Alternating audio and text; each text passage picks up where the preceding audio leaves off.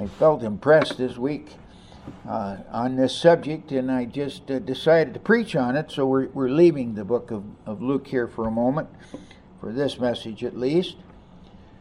And I want to talk about suffering. Uh, perhaps the Lord's preparing us for something. but suffering is uh, something that Christians must recognize that they will face. All Christians must face suffering. And it depends on what that kind of suffering is.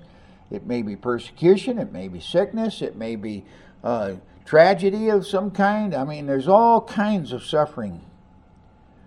So we read here in, in Hebrews chapter 13, this is my text for the morning, from chapter 13, verses 12 and 13. Jesus also suffered outside the gate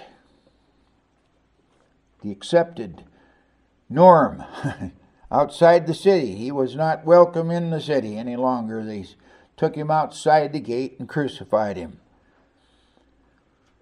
In order, and here's the reason he had to suffer, to sanctify the people, his people, those he purchased with his blood, to make them holy. And that was outside the gate too. See, this is the important truth through his own blood. Not the blood of bulls and goats, but his own blood. Therefore, let us go outside the camp and bear the reproach he endured. And the idea here is let's go suffer with him. He suffered for us, let us go suffer with him. Not for in a redemptive sense, not at all but uh, to identify ourselves with the Lord Jesus Christ in his suffering. So, the message I preached last Lord's Day morning on I dealt with the issue of faith, uh, great faith. The uh, centurion had great faith, the Gentile with great faith. And we defined that term uh, faith in, in the sense of trusting God. It's trusting God trusting Christ, trusting His Word, trusting what He said, and then evidencing that trust in persevering obedience to the Word of God.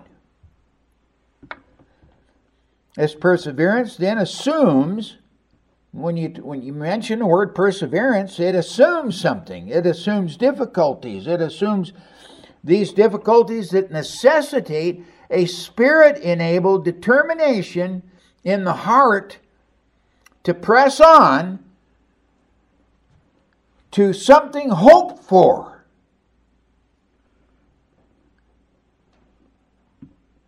And that's despite seemingly impossible circumstances. You look around and say, I don't know how that's possible. God said it was.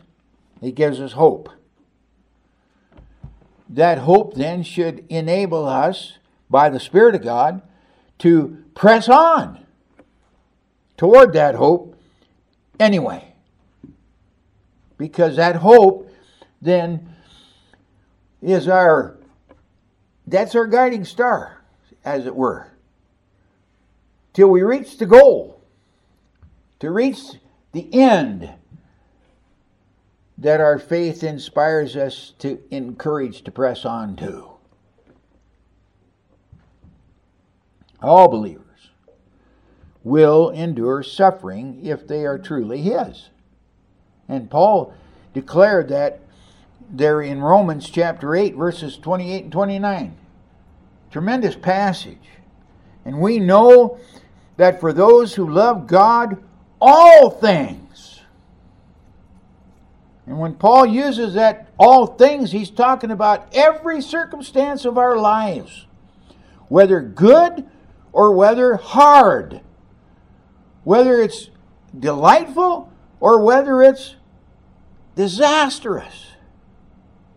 All things work together for, for the good, for the good to those, or for those who are called according to his purpose.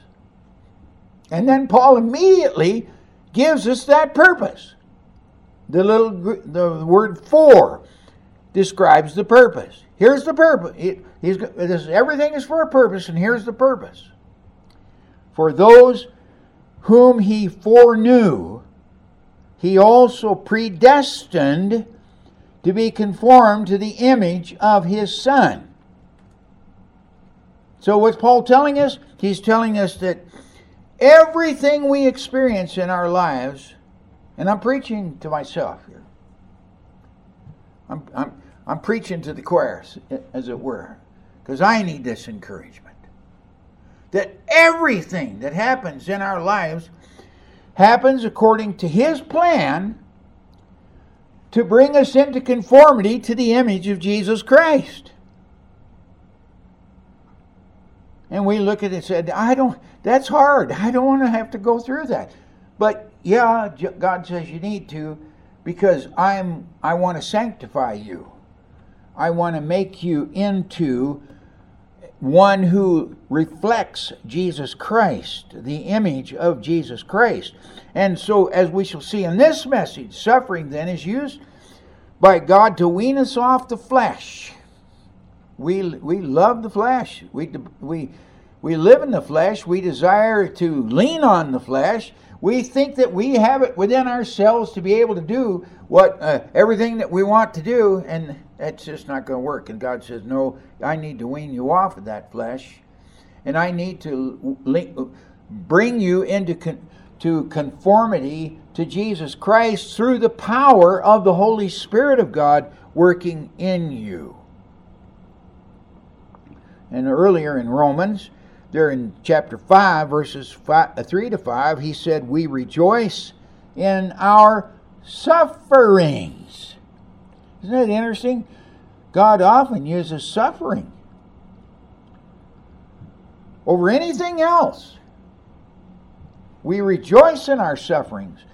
And how is it? Because we trust God. And in that trust, it says, knowing that suffering produces endurance.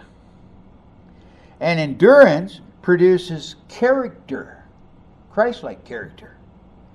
And character produces hope,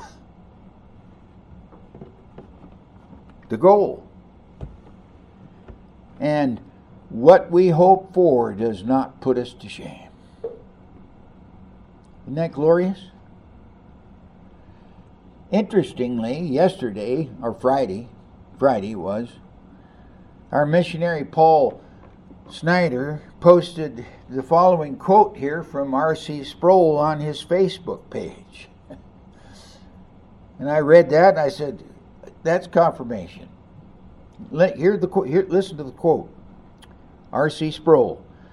We should be comforted and consoled by the fact that our suffering is neither futile nor ultimately tragic. It may be very painful and difficult to endure for a moment or for the moment, but God stands sovereign over our suffering. Isn't that interesting? Yes, God stands so- sovereign over our suffering because God uses that suffering to conform us to Christ. Or at least that's the plan. Hebrews 11. And my thinking was, um, I was doing some thinking and meditating there, in, again in Hebrews chapter 11. And that's what really led to this message. But in Hebrews chapter 11, we have this truth illustrated showing both the resistance faced and the reward offered to the people of God. The resistance they face in their pursuit after the things of God and the reward which is offered to them. And that's the whole theme of that 11th chapter. And it begins with Abel and then we have a litany of Old Testament saints who persevered through various trials, suffering cruelty, even to painful death, because their hope was set on the promises given to them by God Himself. And even as their life came to an end, we read this interesting truth. These all died in faith. Not having re- received the things promised. These Old Testament saints believed in hope for something better. And they pursued it with, it, with all they had. And then as they, as they come to the end of their life, they still haven't realized it. Yet they died in faith, believing that what they were hoping for would become a reality to them. It says, but see, and here's the reason it says, there in verse 12, but see, having seen them and greeted them from afar. So when Abraham closed his eyes, he said, I, I, I don't see the city, but, it'll, it, but I believe it's there and it's coming. This acknowledgement forced them to see that what they were actually were were strangers and exiles on the earth. And then this text continues explaining their that their hope for people who speak thus make it clear that they are seeking a homeland. Are you comfortable with this earth? Are you come you know I'm a citizen of the United States and I I'm proud of my country. But I'm going to tell you something. I'm not living for my country. I'm not a citizen here anymore. When Jesus Christ bought me with his blood and his spirit brought me to salvation, I became the citizen of a heavenly country. So I'm not I'm not seeking a homeland here. I'm seeking one there, a better country, a heavenly one. And for that reason, the scripture says God's not ashamed to be called their God. I, isn't that interesting? I'm not ashamed of you. Why? Because He's the one who prepared for them the city. So, what the aim here of the of Hebrews is to encourage believers, and he's writing here to a number who were beginning to waver in their faith because of their suffering. They were be- becoming discouraged in it. So, although the scripture encourages us by recording the triumphs of many, who through faith conquered kingdoms, enforced justice, obtained promises, stopped the mouths of lions, uh, quenched the power of the fire, escaped the edge of the sword, were made strong out of weakness, became mighty in war, put on put foreign armies to flight. That's verses 33 and 34. Boy, wouldn't we like to see that? see these triumphs? see people saved, see, see the church grow and, and uh, be built up. But this same passage also informs us of many saints who suffered mockings and beatings, imprisonments, and even death. And the author concludes with an important truth often missed. All these, though commended through their faith, did not receive what was promised because God had provided for us something better. You see that? Why didn't Abraham realize the heavenly city? Because God said Abraham can't experience it until Jeff is brought into line with this plan. And you. And those that'll be born maybe next year, born again. He's, they can't experience the reality of his things because he's provided something better for us. So that apart from us, they should not be made perfect. Notice that word, perfect. Verses 39 and 40. In other words, Old Testament saints did not receive promised reward because that promise could not be fulfilled until the new covenant saints were included with them. That's God's plan.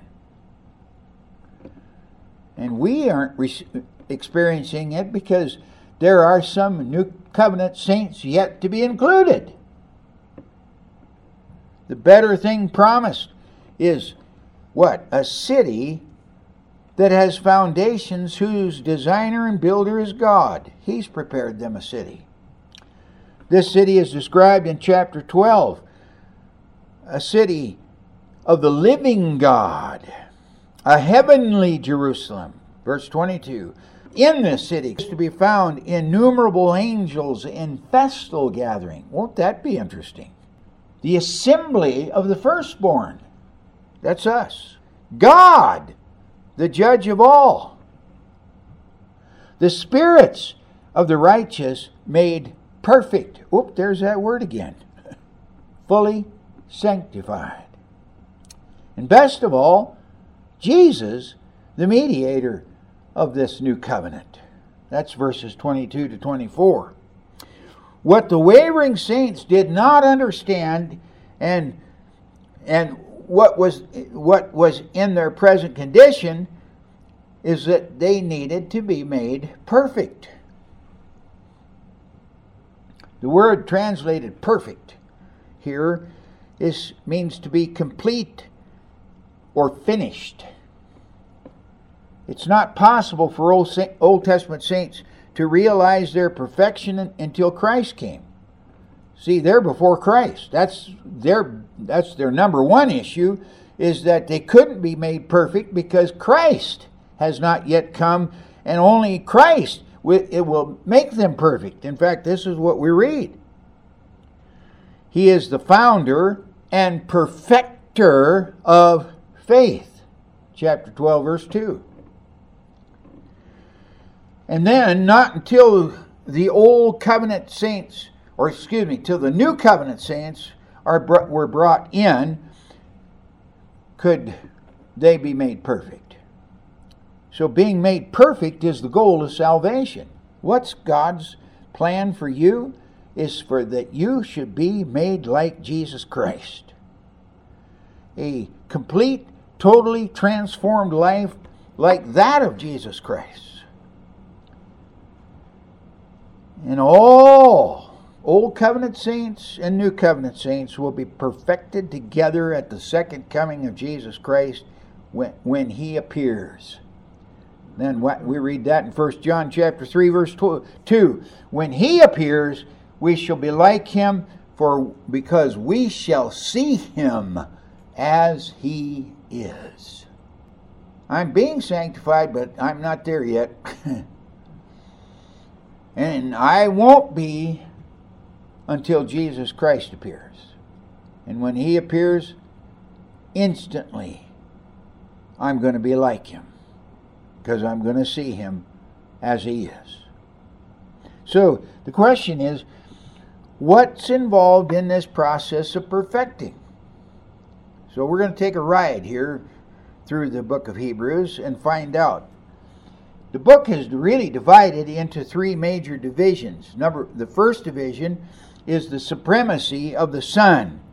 This would be chapters, roughly chapters 1 through chapter 6, about halfway through verse 12.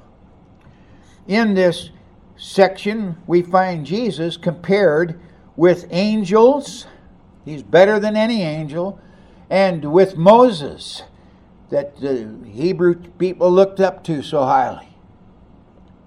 No, Jesus is superior to even Moses. And then in the second uh, section, we find the certainty of God's promise emphasized. And it's here it presents the superior the superiority of Christ's anointed office. Christ is prophet, priest, and king. He is the only one that, that ha- has all of these offices, but there's one office, and that's his priesthood, his priestly office, which is so much better than that of the Aaronic priesthood because he was appointed a priest forever after the order of Melchizedek, not Aaron. And this depends on a new covenant as well because the old covenant is not sufficient. We see that in chapter 6, verses 13 through chapter 10, verse 18. And then the third section of the book I would uh, label as the full assurance of faith, which is the enabling of saints to draw near to God with a true heart as they endure the hard struggle with suffering that they endure. We see this in chapter 10, verse 19 through chapter 12, verse 29. The, the book closes with chapter 13, which uh, is really a, a, a, kind of summary, of summing things up with final exhortations and greetings. So let, let's get into it here quickly. The Hebrews opens by introducing Jesus as superior in his standing so we read there in verses 1 and 2 long ago, at many times and in many ways, God spoke to our fathers by the prophets. Wow. That's, that's marvelous. God calling the prophets and sending them to the people with a message. But here's something better. In these last days, He's spoken to us by His Son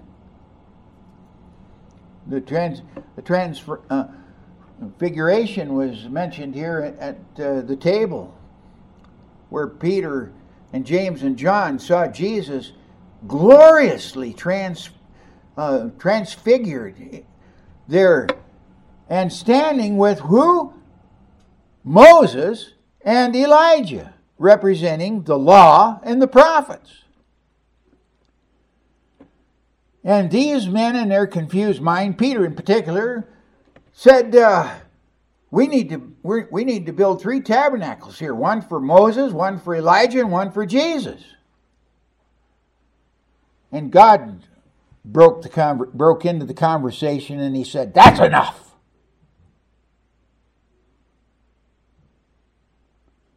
Listen to my son. Moses and the prophets end with Jesus. Hear him. He has spoken unto us in these last days by his Son, whom he appointed heir of all things. So let's consider then the supremacy of the Son, citing a number of Old Testament scriptures, Jesus is introduced as God's firstborn son. Coming into the world, his incarnation. We're celebrating that time of the year. In his incarnate state, he is compared uh, over angels, over which he has been exalted, and to whom they owe worship. Verse 6. And yet, here's an interesting thing this chapter closes with a, with a question, verse 14. Are they not all ministering spirits sent out to serve for the sake of those who are to inherit salvation? Yes, Jesus is superior to angels. And we think, whoa, angels, wow. No, Hebrews says, they're servants, your servants. Do you believe that? Angels are there to take care of you. Angels worship the Son, but they serve the saints. Then Jesus is declared to be the founder of salvation with respect to the world to come. In other words, God's salvation involves a long period in which this plan is being worked out. He cites there from Psalm 8, verses 4 to 6, to explain God's plan for his creation for his creature, his creation and his creature man. This plan was that through, though created uh, in a lower status than that of angels, they would be given dominion over creation. Think about that. Everything God spoke into existence. Then he created Adam, and then he said to Adam, I want you to take charge. I'm going to give you dominion over the works of my hands. And as I've previously taught, I really believe that it was here uh, that uh, in this declared purpose of God that caused Satan to rebel against God and to usurp that dominion for himself. So he tempted Adam and Eve, and they fell. And so Scripture refers to Satan as the God of this world, 2 Corinthians chapter 4, verse 4. And this was the objective of Satan's uh, uh, attempting, first attempting man, and that's what's involved in his dealing with you. He believes he has superiority over these things. And God said, No, you don't. He's even been already cast down. He is a liar and a deceiver, and I think he has deceived himself.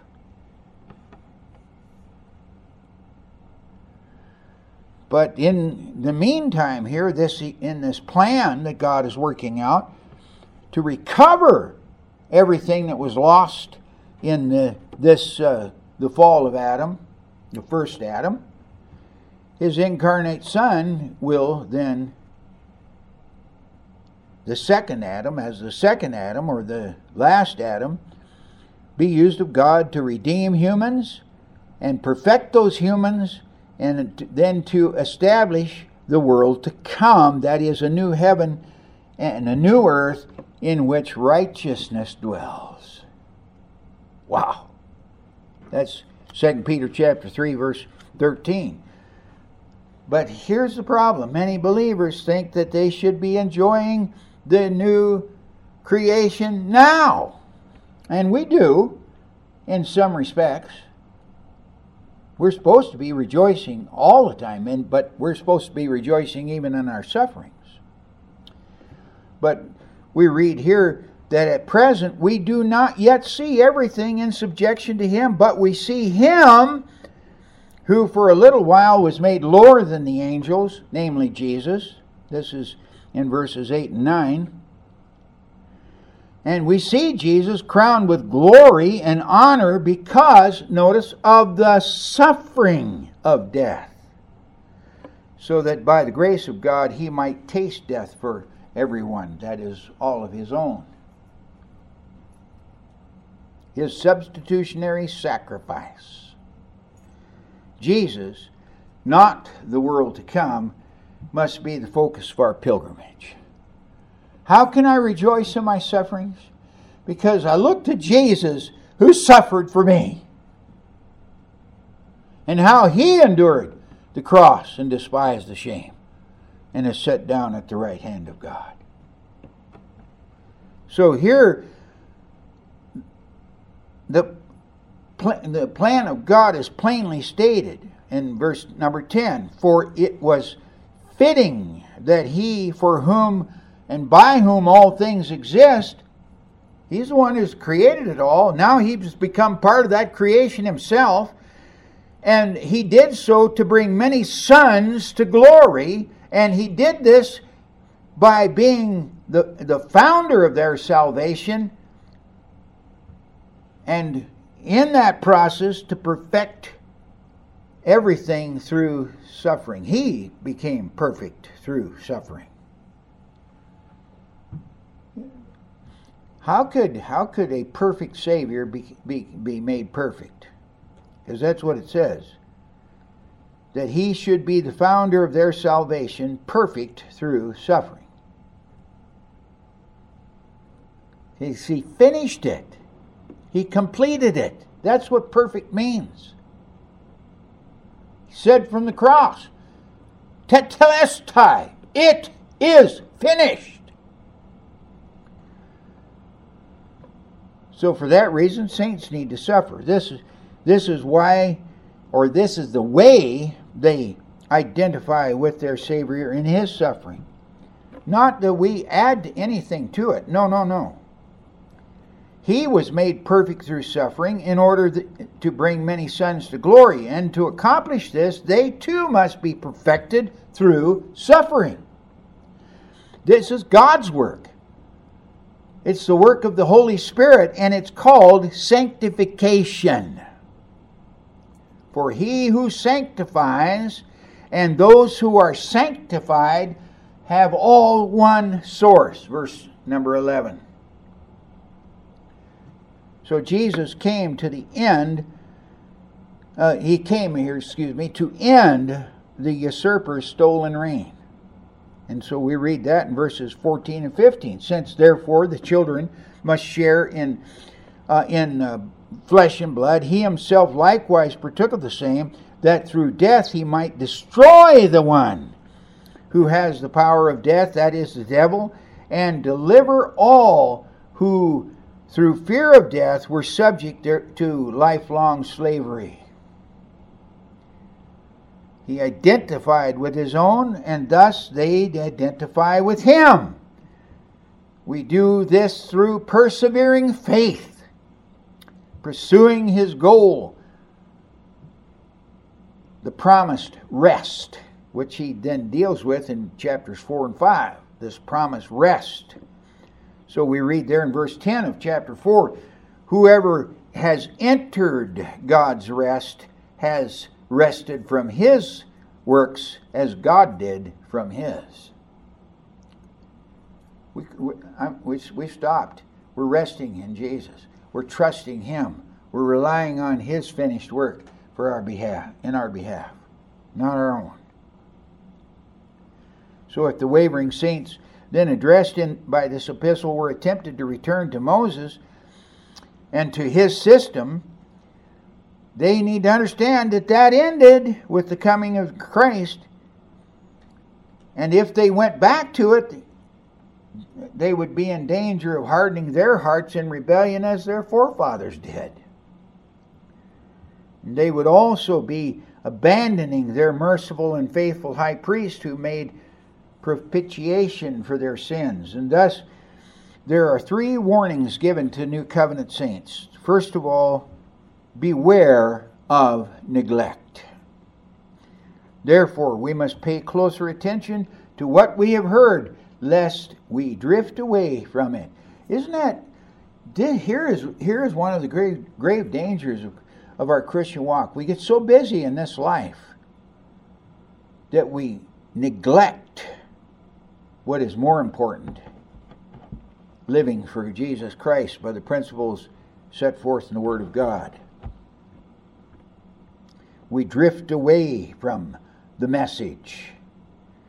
And he warns, for since the message declared by angels proved to be reliable, and every transgression and disobedience received a just retribution, how shall we escape if we neglect such a great salvation?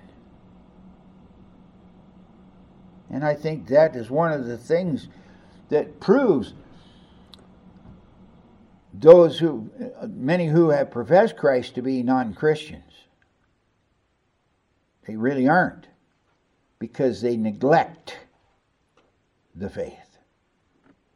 Second of all, and that, by the way, the first leads to this unbelief. We drift away from the things we heard and then we start doubting the things we heard. Dis- unbelief. So we read in verse 12, 312, Take care, brothers, lest there be in any of you an evil, unbelieving heart, leading you to fall away from the living God. You, you, you neglect the truth and drift away from it. Then that leads you to unbelief, and in the unbelief, you develop an evil heart and fall away from the living God. And that then in turn leads to three disobedience. Verses 3, or chapter 3, verses uh, 18 and 19. And to whom did he swear that they would not enter his rest? But to those who were disobedient. So see that you are that so we see they were unable to enter because of unbelief. Is there any such thing as unbelieving believers? we have there are Christians out there who claim to be believers who really aren't believers because they don't believe. These sins must be avoided on the on the journey to eternal rest. Thus the saints are admonished, strive to enter that rest. Verse 11. And why? Verse 12. For the word of God is living and active, sharper than any two edged sword. Believers can do this because God has provided his own great high priest for them. Chapter 5, verses 8 to 10. Although he was a son, he learned obedience through what he suffered and being made perfect. There's that word again. He became the source of eternal salvation to all who obey him, being de- designated by God a high priest after the order of Melchizedek.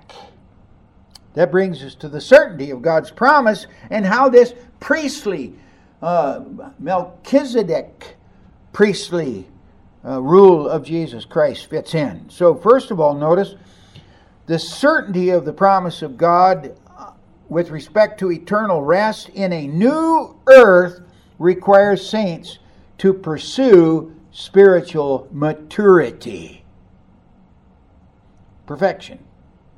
We read, Therefore, let us leave. This is chapter 6, verse 1. Let, therefore, let us leave the elementary doctrine of Christ and that's uh,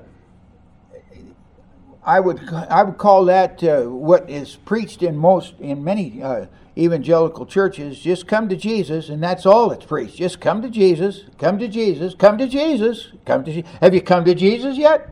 If you need to come to Jesus, now yes, you need to come to Jesus, but that's not all that needs to be preached.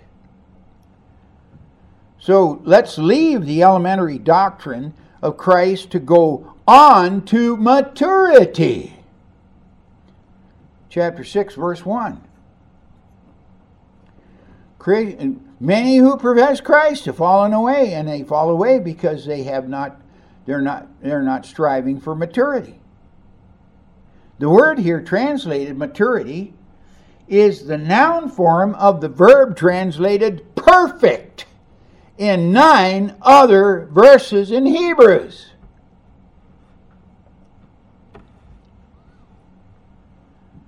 From this point, the author of Hebrews then shows God's saving or restoration plan that it exceeds the narrow Israel only concept.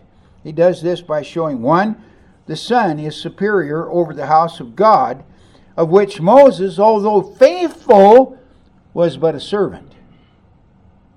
Moses is commended. He's a great man. But he was just a servant. Jesus is the Son.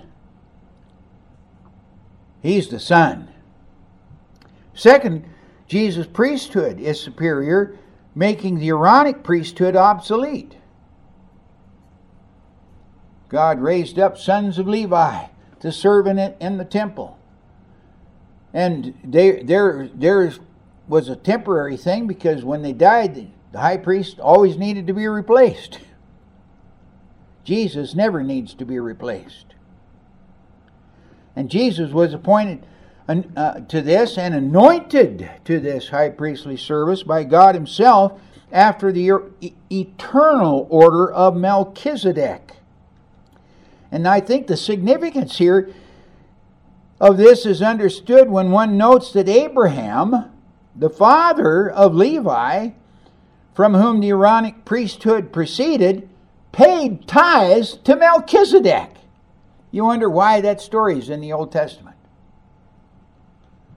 That, he, that when he returned from the battle, there overlocked, uh, Melchizedek, the priest of Salem, came to him and blessed him, and Abraham paid tithes to him. Because God wants you to understand that that priesthood was superior to the priesthood of Aaron. So this proves that the perfection was not possible through the imperfect Levitical priesthood. So we read there in chapter 7, verses 18 to 22 For on the one hand, a former commandment is set aside because of its weakness. That's referring to the Mosaic law and the priesthood that, it, that administered that law. Its weakness and uselessness. And then he gives us a parenthesis here for the law made nothing perfect. There's that word again. But on the other hand, a better hope is introduced through uh, which we draw near to God, and this makes Jesus the guarantor of a better covenant. All that preceded all that preceded Christ is imperfect and thus temporary.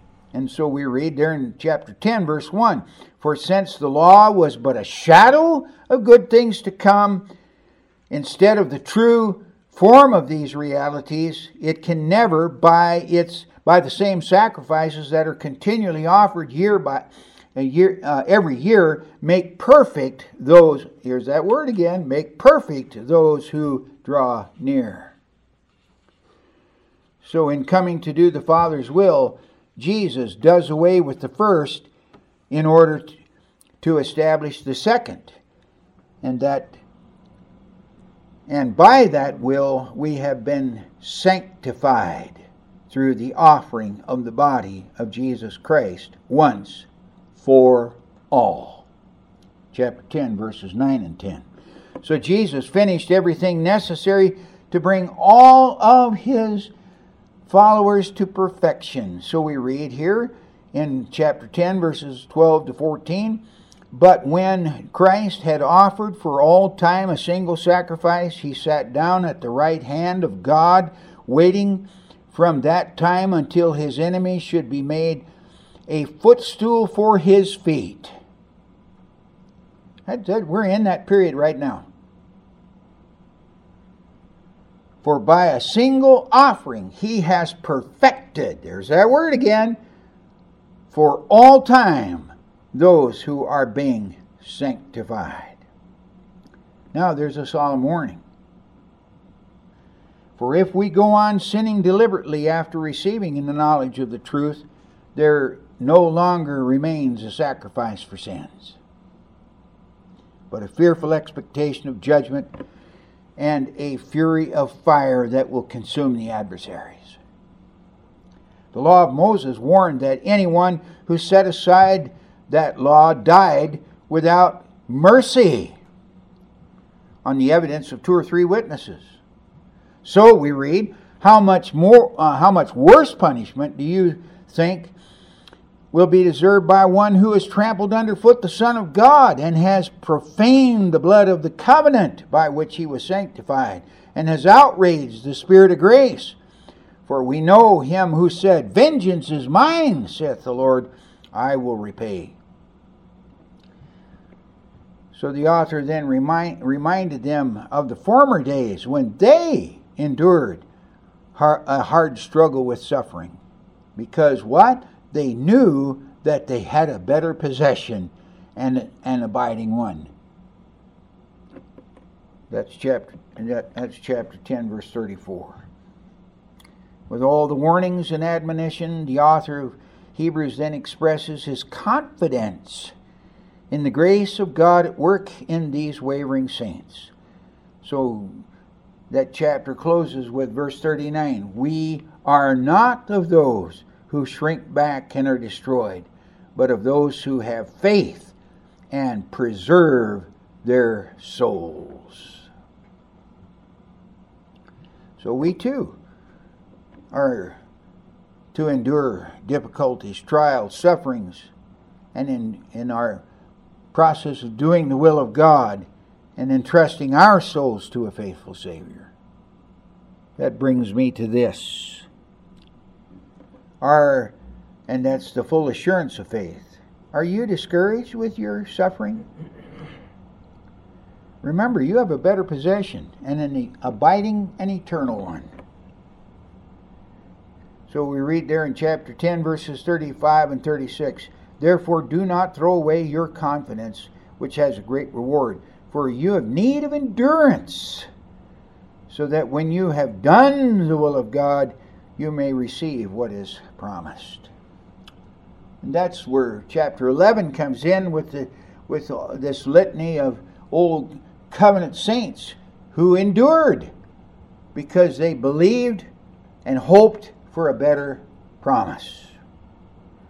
So, believers need to understand that Jesus, victorious over death, rose and ascended to the Father's right hand. He is now enthroned as King of kings and Lord of lords.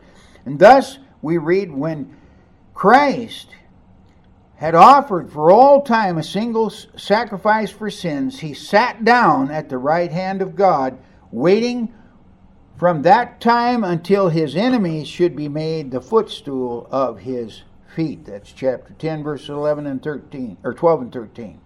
The author then cites Psalm 110, verse 1. Paul expounded on the, this reference in 1 Corinthians 15 when he declared that the end will come after he raises all whom he has redeemed from the dead. Then comes the end when he delivers the kingdom to the Father after destroying every rule and, uh, and every authority and power, for he must reign until he has put all his enemies under his feet. The last enemy to be destroyed is death. 1 Corinthians 15 24 to 26. So, two things are happening during this gospel age. Number one, He's judging the unbelieving, rebellious world under the control of Satan and will destroy it.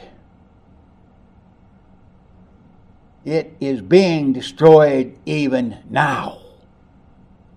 Doesn't look like it. Sometimes you get a little discouraged. It doesn't seem like it, but it is. Number two, at the same time, he's sanctifying his own and separating them from the world. That's why the scripture said, don't love the world.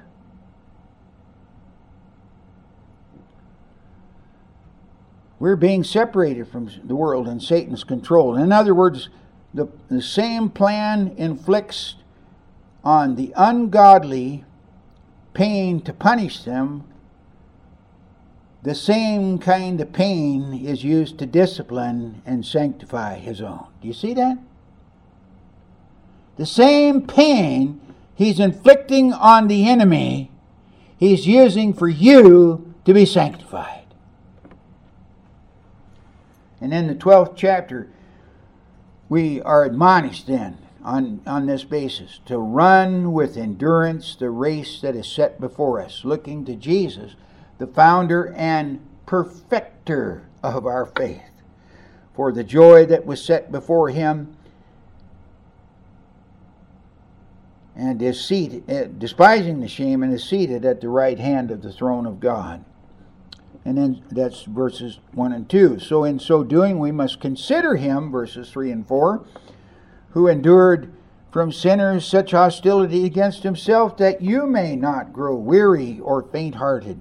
In your struggle against sin, you have not yet resisted to the point of shedding your blood. So we must remember that for th- th- that all this is for discipline. We suffer, we endure.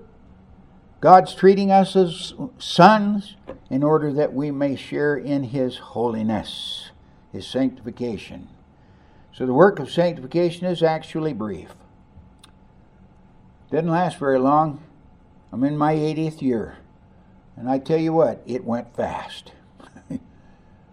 It's, it's just a vapor, it's a shadow. It appears for a second and it's gone. But later it yields the peaceable fruit of righteousness to those who have been trained by it. Verse 11. So, in conclusion, let me just close with this. Hebrews is often called the lettuce patch. The lettuce patch. Because of the frequent 14 times we find the little phrase let us let us to introduce an admonition.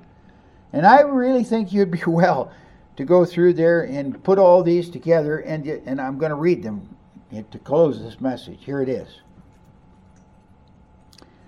Therefore while the promise of enduring his rest still stands, let us fear, lest any of you should seem to fail to have reached it. Chapter 4, verse 1. Let us therefore strive to enter that rest, so that no one may fall by the same sort of disobedience. Chapter 4, verse 11.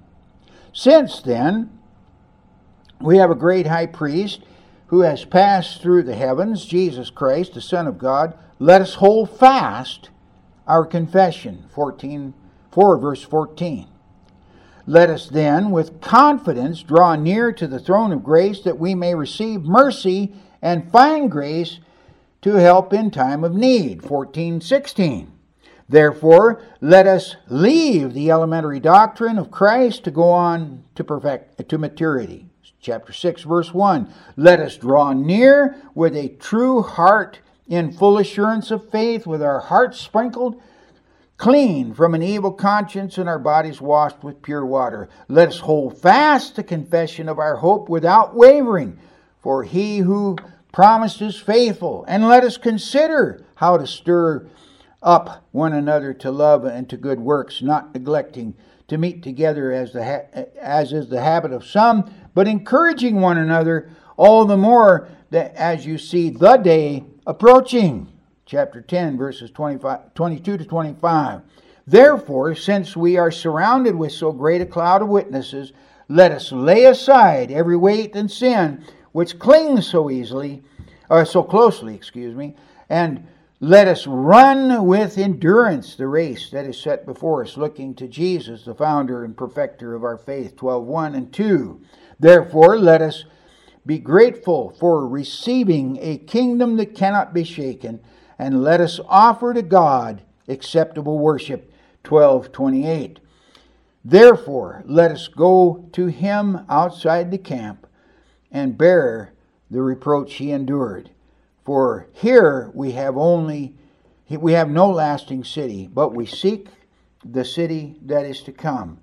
Through him then let us offer continually offer up a sacrifice of praise to God, that is, the fruit of our lips that acknowledge His name. 13, 13 to 15. Father, thank you for the encouragement of the book of Hebrews, for letting us know so clearly and plainly the plan of God with respect to Jesus Christ. That the old covenant saints could not receive what they hoped for because Jesus had to come and establish a new covenant and then gather in a new covenant body, the assembly of the firstborn. And when they were sanctified, both, then both Old Covenant saint and New Covenant saint could be perfected together with Jesus Christ to live with Him forever in a new earth. Thank you, Lord, for that truth. And Lord, let, keep, let us keep that in our minds as we face discouragements and troubles and, dis, and suffering as we keep our eyes on Jesus. We'll praise you in Jesus' name.